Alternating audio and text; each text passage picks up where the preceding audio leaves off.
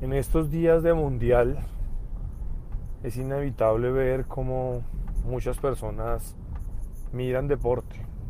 No lo miran por televisión, por las redes sociales. Y esto me lleva a traerte la siguiente reflexión. Y es, ¿te conformas con simplemente ver deporte?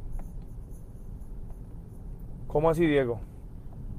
Si es que me impresiona la manera en la que consumimos información, pero es información muchas veces vacía. Y cuando esta información es vacía, solamente nos lleva a evadirnos. ¿Qué significa evadirnos? A ver deporte para no afrontar la realidad.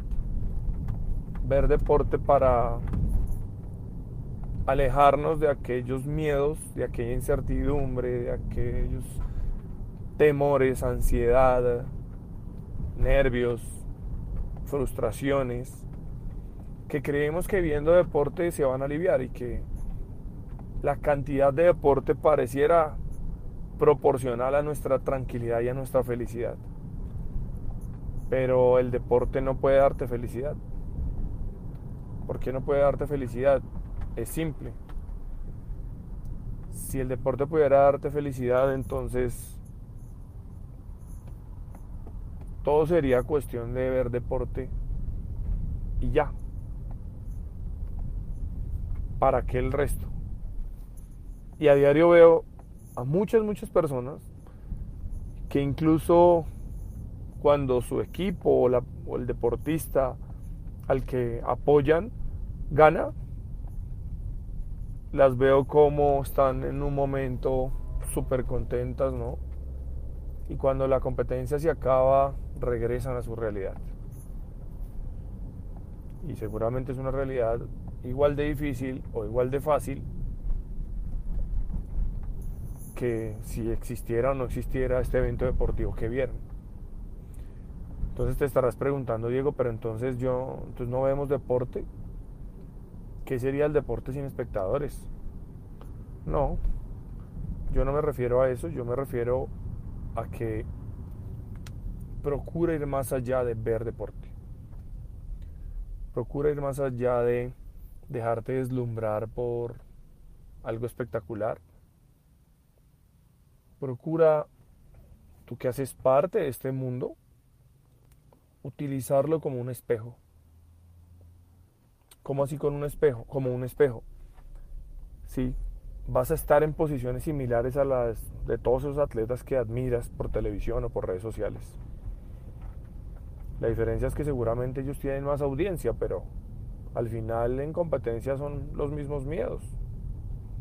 Al final en competencia es la misma frustración cuando se pierde. Al final en competencia es la misma emoción y los mismos nervios de entrar a competir y sentir todo eso que tú y yo sabemos que se siente antes de, iniciar.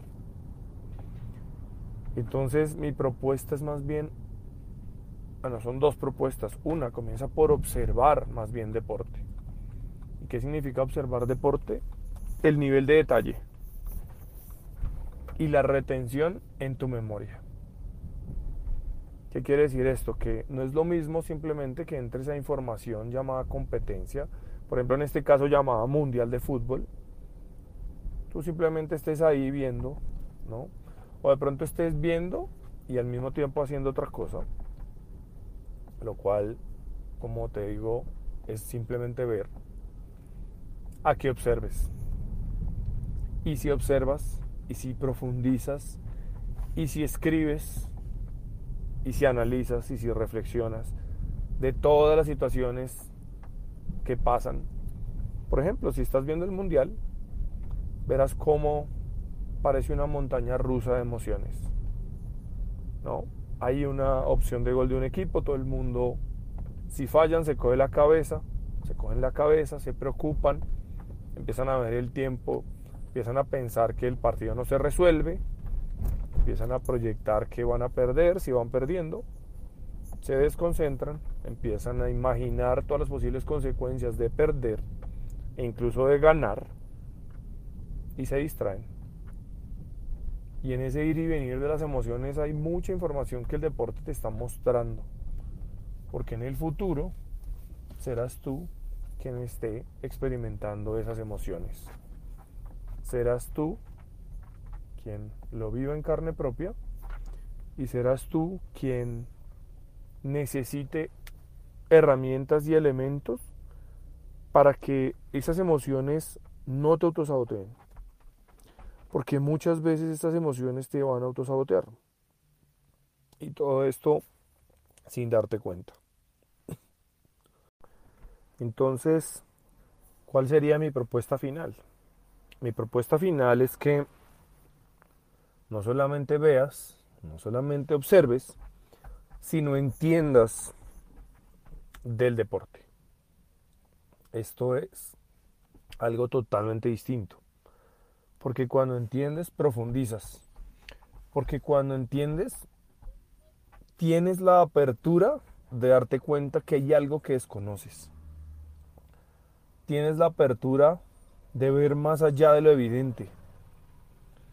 Tienes la apertura por sobre todas las cosas de tomar la información que te da esa competencia que estás observando y transformarla en acciones. Te pongo un ejemplo. Argentina llega a la final, ¿verdad? Pero recuerda que el primer partido lo perdió y que todo el mundo empezó a hablar del fracaso, ¿no? Y los diarios decían, ¿será el último mundial de Messi su más grande fracaso? Date cuenta. ¿Qué se puede aprender de ahí? Pues que la última palabra nunca está escrita en el deporte. Y que lo que tu mente proyecta como fracaso no siempre va a terminar en fracaso, no siempre va a terminar en pérdida, que también puede transformarse en éxito. Entonces, si quieres usar eso como un ejemplo, pues la próxima vez que empieces des el primer paso en falso, pierdas el primer combate, pierdas el primer partido, la primera carrera, no te conformes. ¿Qué es conformarse? Creer que ya las cosas van a ser así de ahora en adelante. Ojo, que también puede ser ganar. Por ejemplo, el equipo de Arabia, que venció a Argentina.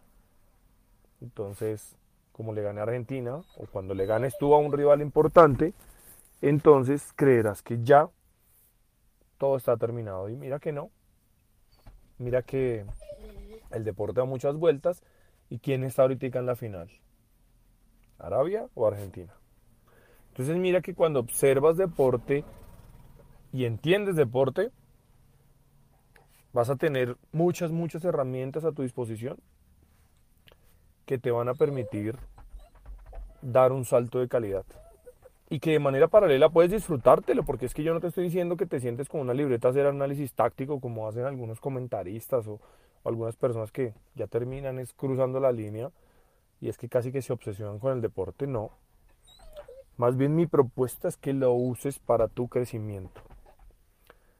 Entonces recuerda, pasa de ver deporte a observarlo Pasa de observarlo a entenderlo y el entenderlo te llevará a implementar acciones que te hagan mejorar y cuando mejores va a estar muchísimo más cerca el éxito deportivo. Muchísimas gracias por escuchar este podcast y usar mis experiencias como una herramienta. Ten presente que el desafío de experimentar todo esto por tu propia cuenta está en tus manos, porque será en ese momento cuando te des la oportunidad de ser el cambio que te gustaría ver en el mundo y en el deporte. Si lo que escuchaste tuvo valor para ti como deportista, entrenador, árbitro, padre de familia, directivo, como ser humano, estaría muy agradecido si te suscribes a este podcast o lo compartes con alguien a quien pueda servirle esta información, para que transformando nuestra mentalidad podamos construir la nueva era del deporte. Te espero en un próximo episodio.